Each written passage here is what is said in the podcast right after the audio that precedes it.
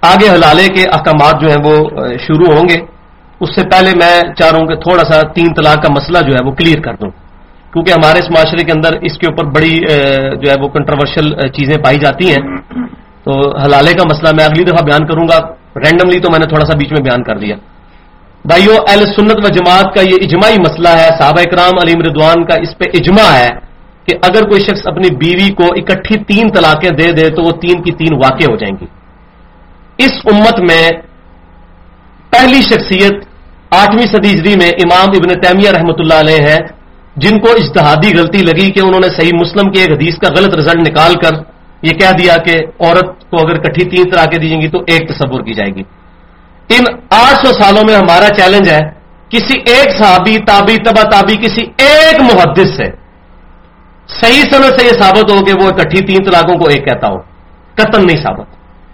امام بخاری کا یہی موقف ہے، امام مسلم کا یہی موقف ہے، امام ادود کا یہی موقف ہے، امام ترمزی کا یہی موقف ہے، امام نسائی کا یہی موقف ہے، امام ابن ماجہ کا یہی موقف ہے۔ باقاعدہ انہوں نے اپنی حدیث کی کتابوں میں ہیڈنگز بنائی ہیں، اکٹھی تین طلاقیں واقع ہو جاتی ہیں۔ اچھا۔ اب اس میں پیلل میں ایک بات یہ ہے کہ اکٹھی تین طلاقیں اگرچہ دینا یہ حرام ہے، اس ابھی ہم پڑھ چکے ہیں کہ تین توہر تک انتظار کرنا ہے۔ ایک طلاق دے تین توہر کے بعد ویسے ہی بیوی فارغ ہو جاتی ہے۔ وہ چاہے تو آپ سے نکاح کرے، دوبارہ یا کسی اور سے کرے۔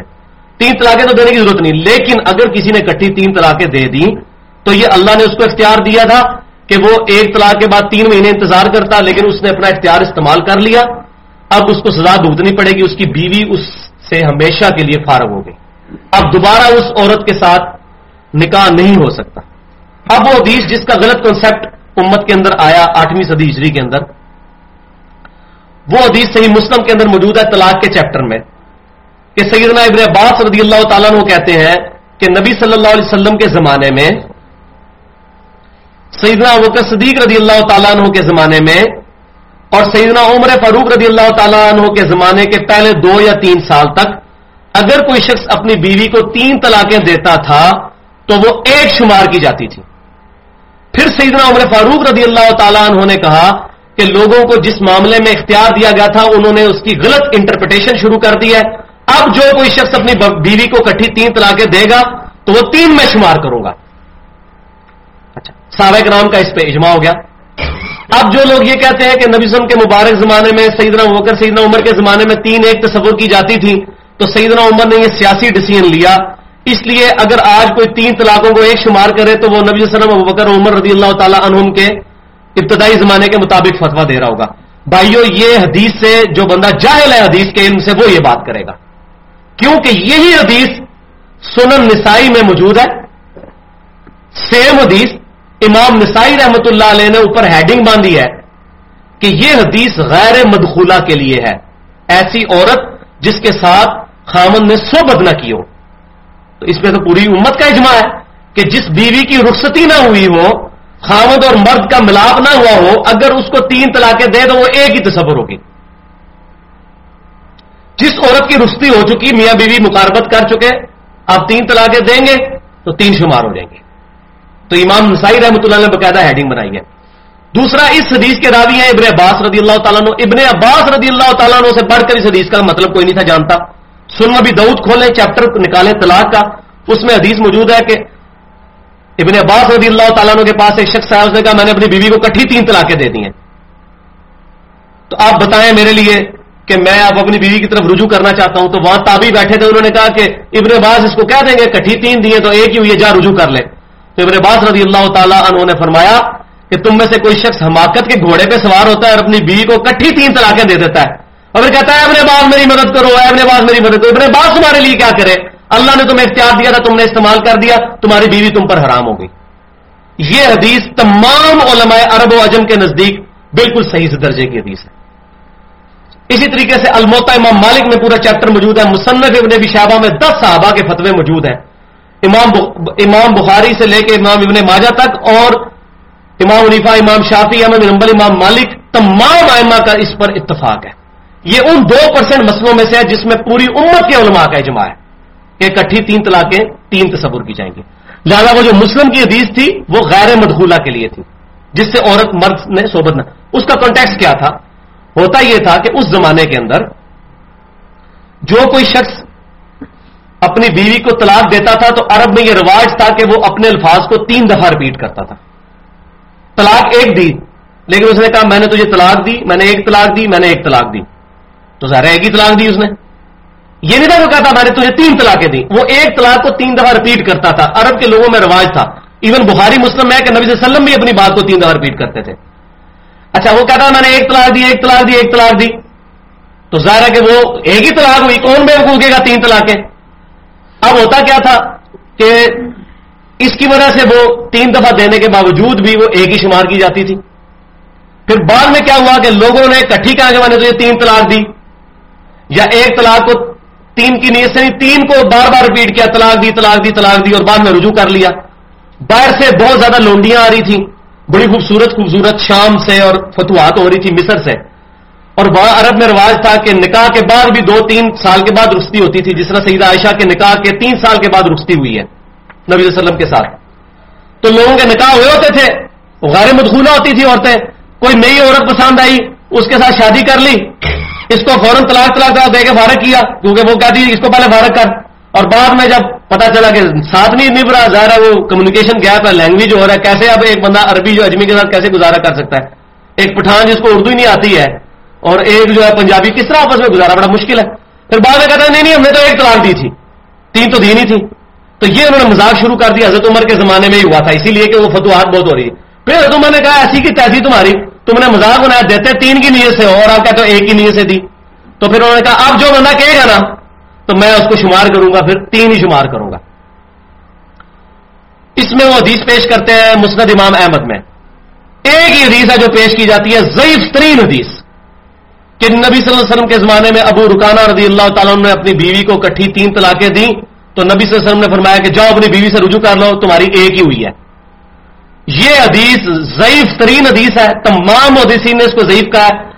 اس میں داؤد بن حسین اکرما سے روایت کر رہے ہیں اور یہ محدثین کا پیٹ رول ہے کہ داؤد بن حسین جب اکرما سے روایت کرتے ہیں تو یہ روایت ضعیف ہوتی ہے۔ اور جو لوگ یہ فتوے غلط دے رہے ہیں، انہوں نے فقہ انفی کے کم از کم بارہ مسئلے اسی بات پہ ریجیکٹ کیے کہ داؤد بن حسین اکرما سے روایت کر رہا ہے، لہٰذا تمہارا مسئلہ ہم نے نہیں ماننا۔ اور جب اپنا مسئلہ آتا ہے تو اس روایت کو صحیح مان لیتے ہیں۔ تو یہ دو نمبری ہے۔ تو یہ روایت ضعیف ہے۔ ضعیف روایت ہونا یا نہ ہونا برابر ہی ہے۔ اس کے مقابلے میں ابو دود میں ایک روایت ہے جو میں آخر میں بیان کرنی تھی کریٹیکل ترین روایت ہے۔ اور مرفوع حدیث پیش کر رہا ہوں تین طلاق پہ۔ الحمدللہ۔ سن نبی دعود میں حدیث موجود ہے کہ سیدہ رکانہ رضی اللہ تعالیٰ انہوں نے اپنی بیوی کو طلاق دی۔ تین دفعہ طلاق طلاق طلاق کہا۔ آپ وسلم کے پاس آئے، آپ نے فرمایا کہ مجھے بتاؤ تم نے تین کی نیت سے تین دفعہ طلاق طلاق طلاق کہا تھا یا ایک ہی نیت سے کہا تھا؟ تو انہوں نے کہا، یار وسلم میں نے تو ایک ہی نیت سے تین دفعہ اپنی بات کو ریپیٹ کیا تھا۔ میں تمہیں طلاق دیتا ہوں، طلاق دیتا ہوں، طلاق دیتا ہوں۔ پھر آپ نے دوبارہ پوچھا، پھر آپ نے میں اللہ کی قسم اٹھا کے کہو۔ قسم اٹھاؤ۔ پھر انہوں نے کہا، میں اللہ کی قسم اٹھاتا ہوں کہ میں نے اپنی بیوی کو تین طلاقیں نہیں دی، بلکہ ایک طلاق کی نیت سے تین دفعہ طلاق طلاق طلاق کہا تھا۔ پھر آپ نے فرمایا تم رجوع کر لو۔ یہ قسم کیوں اٹھوائی آپ نے؟ آپ فوراً کہہ دیتے، کوئی مسئلہ نہیں کھا رہا یار، کوئی مسئلہ نہیں۔ پاوے تین دن نیت دیتی ہے، پاوے ایک دن طلاق تو ہوئی ہے آپ نے قسم اٹھوائی۔ یہ مرفوع حدیث اس بات کا ثبوت ہے کہ نبی صلی اللہ علیہ وسلم کے زمانے میں تین طلاقیں کا مطلب کیا تھا؟ یہ میں نے پورا ڈیٹیل کے ساتھ بریف کیا۔ سب سے بڑی بات کہ ابن باس رضی اللہ تعالیٰ کے فتوے درجنوں موجود ہیں، مصنف ابن ابی شہبہ میں، کہ ان وہی یہ واحد راوی اس حدیث کے وہی ہیں۔ کہ ان کے پاس کوئی بندہ بھی آتا تھا، وہ اس کو اسٹیبلش کرتے تھے۔ پوری امت کا اجماع ہے۔ تو اجماع سے جو بندہ الگ ہوتا ہے، وہ اہل سنت کے راستے پر نہیں ہے۔ ٹھیک ہے جی؟ حدیث کو سمجھنا ہے، صحابہ تابعین تبا تابعین کے فام کے مطابق، اپنے دماغ کے مطابق نہیں سمجھنا۔ ٹھیک ہے، صحابہ کرام علی مردوان ہم سے زیادہ اللہ کا خوف رکھنے والے تھے، تابعین ہم سے زیادہ اللہ کا خوف رکھنے والے تھے۔ جن معاملات میں انہوں نے اجماع کیا، وہ الحمدہ ہمارے لیے حجت ہے۔ اور وہ آخری بات جو یہ کہتے ہیں جی کٹھی تین طلاق دینا چونکہ حرام ہے۔ اس لیے نہیں ہوتی۔ تو وہ میں نے جواب پہلے دے دیا۔ بخاری مسلم میں ہے کہ حضرت عبداللہ بن عمر نے حیض کی حالت میں اپنی بیوی کو تین اپنی بیوی کو ایک طلاق دی تھی۔ حالانکہ حیض کی حالت میں طلاق دینا حرام ہے۔ لیکن علی نے نہیں فرمایا کہ طلاق کوئی نہیں ہوئی، کیونکہ حرام سی دینا۔ آپ اور میں طلاق تو ہو گئی، لیکن رجوع کر۔ اس وقت طلاق دینا آرام تھا۔ اب تو نے طلاق اگر دینی بیوی کو تو توہر میں دے، لیکن اس طلاق کو آپ نے مان لیا۔ تو لہٰذا یہ جن لوگوں کا کانسیپٹ ہے، یہ بالکل غلط ہے۔ اور اس معاملے میں مطلب معاشرے کے اندر یہ چیزیں پائی جاتی ہیں۔ اور بعض لوگ اس طرح کی حرکتیں کرتے ہیں اور قطع نظر اس کے وہ کس مقبہ فکر سے تعلق رکھتے ہیں۔ میں نے تمام مقابلے فکر بریلوی دوبندی اہل حدیث کے لوگوں کو دیکھا ہے کہ جب ان کے ساتھ کوئی ایسا معاملہ پڑتا ہے تو وہ ایسے مولویوں کے پاس چلے جاتے ہیں کہ جو اس قسم کے فتوے دیتے ہیں۔ ٹھیک ہے؟ تو ایسی بات نہیں ہے، الحمدللہ۔ بریلوی دو بندی اور اہل حدیث کے بھی جو محقق علماء ہے سب کا اس پہ اتفاق ہے کہ ایک وقت میں تین طلاقیں، تین ہی تصور کی جائیں گی۔ اس عورت کے لیے جس سے مرد صحبت کر چکا ہے۔ تو میں نے یہ مسئلہ جو ہے وہ انصاف سمجھا کہ اس کو کھول کے بیان کروں تاکہ نہ لوگ حرامہ کروائیں کہ تین طلاقیں ہو چکی ہیں، آپ غلط فتوے دینا شروع کر دیں، یہ حرام ہے۔ اور ایک اللہ ہے۔ اللہ یہ ہے کہ جی ایک دن کے لیے کسی اور خاون سے شادی کروا دو، پھر وہ طلاق دے دے گا اور پھر تم دوبارہ اسے شادی کر لینا، وہ آگے چل کے جا آئے گا کہ وہ حلالہ کس صورت میں نیچرل حلالہ اگر ہو جائے۔ کسی بیوی کو اس کے خامد نے چھوڑ دیا پھر اس بیوی نے کسی اور خامد سے شادی کی بائی چانس وہ بھی بےچارا مر گیا، یا اس نے بھی طلاق دے دی بائی چانس اب وہ واپس آ سکتی ہے۔ یہ نیچرل لال ہے، یہ تو لال ہے، لیکن پری پلانڈ لالا یہ متا ہے، یہ حرام ہے۔ اس کو مثال سے سمجھے کوئی شخص بھول کر پوری پلیٹ بریانی کی کھا لے، روزے میں روزہ ٹوٹ جائے گا۔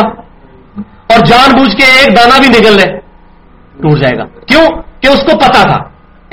تو حلالہ جو جان بوجھ کے کرواتا ہے تو سن ابھی دعود ترمزی ابن ماجہ میں حدیث موجود ہے، نبی نے فرمایا کہ اللہ کی لانت ہے اس کے اوپر، جو لالہ کرواتا ہے یا لالا نکلواتا ہے۔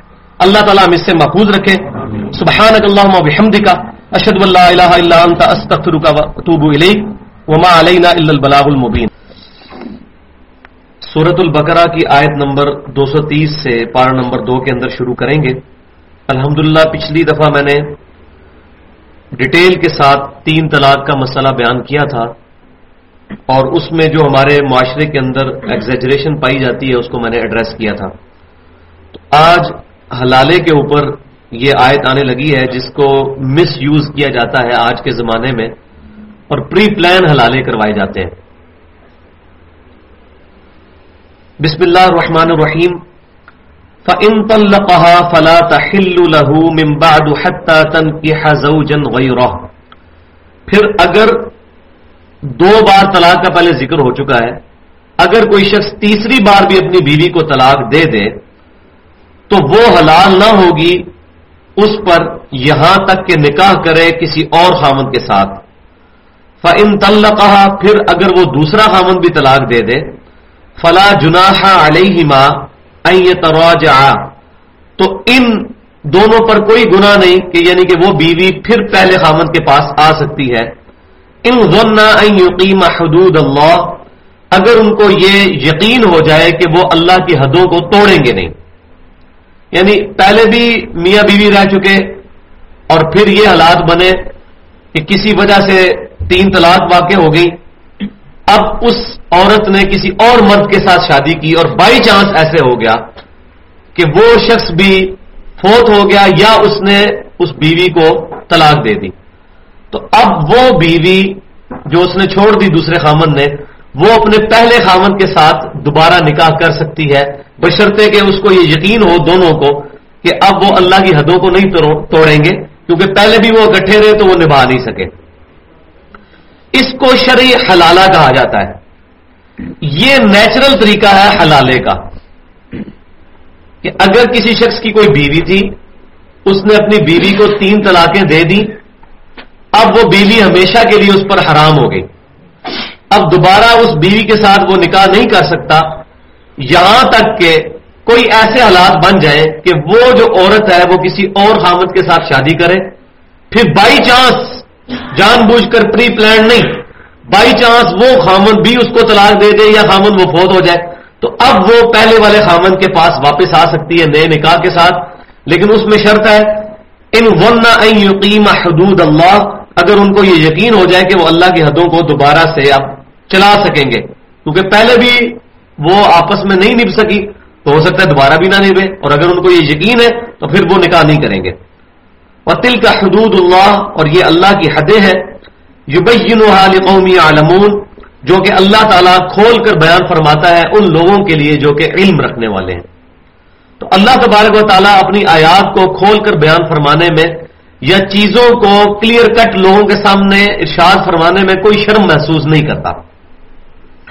اب یہاں میں تھوڑی سی گفتگو کروں حلالے کے حوالے سے کہ جو شخص اپنی بیوی کو تین طلاق دے چکا، چاہے اس نے یکمش دی تھی یا وقفوں سے دی تھی، اب اس کی بیوی ہمیشہ کے لیے اس پر حرام ہو گئی۔ اس پہ میں نے ڈیٹیل سے پچھلی دفعہ سہ ستا سے بے شمار حوالے دے کر امت کا اجماع بتایا تھا۔ اگرچہ تین طلاق اکٹھی دینا حرام ہے، لیکن اگر کوئی شخص کٹھی تین طلاقیں دے دے گا، تو صحیح مسلم کی حدیث سن نبی دعود کی حدیث، اسی طریقے سے سن ابن ماجہ میں پورا چیپٹر ہے۔ ایک مجلس میں دی گئی تین طلاق، تین تصور کی جائیں گی۔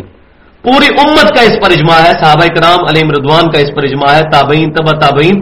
تقریباً سات، آٹھ سو سال تک مسلمانوں میں کوئی اختلاف نہیں رہا۔